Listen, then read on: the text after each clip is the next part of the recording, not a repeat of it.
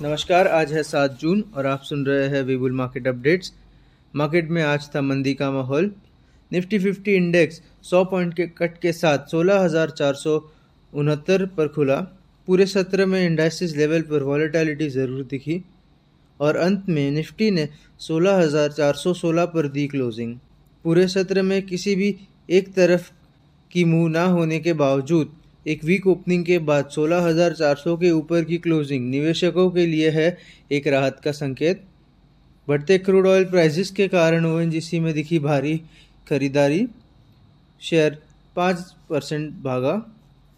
आज निफ्टी का top gainer था ओएनजीसी। हमारे बाइकॉल का 160 का पहला टारगेट हुआ अचीव। निवेशकों से होल्ड करने की है सलाह।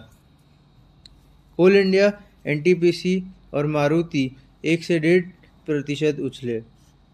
निफ्टी के कमज़ोर स्टॉक्स की लिस्ट थी आज काफ़ी बड़ी।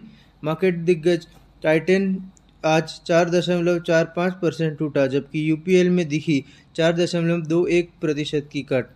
डॉक्टर रेड्डीज और ब्रिटानिया दोनों 3.76 और 3.11% फिसले। सिंगापुर ग्रॉस रिफाइनरी मार्जिन्स में चढ़ती बढ़त के कारण ऑयल रिफाइनरी स्टॉक्स रह सकते हैं फोकस में। रिलायंस, एमआरपीएल, बीपीसीएल, एचपीसीएल और चेन्नई पेट्रोलियम रहेंगे एक्शन में।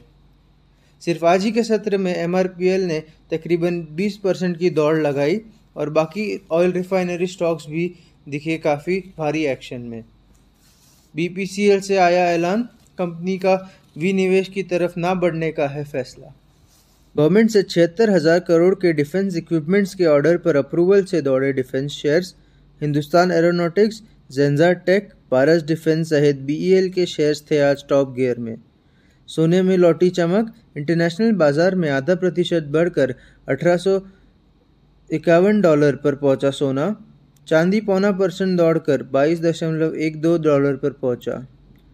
क्रूड ऑयल का दाम $117 पर बैरल पर हुआ स्थिर। कल आरबीआई पर रहेगी सबकी नज़र। लेंडर्स की तरफ से इंडियन बैंक्स एसोसिएशन ने की है आरबीआई से सीआरआर ना बढ़ाने की अपील। लिक्विडिटी कम होने से बैंकर्स को आ रही है काफ़ी अड़चन। आशा करते हैं आपका दिन शुभ रहे। आपका समय देने के लिए धन्यवाद।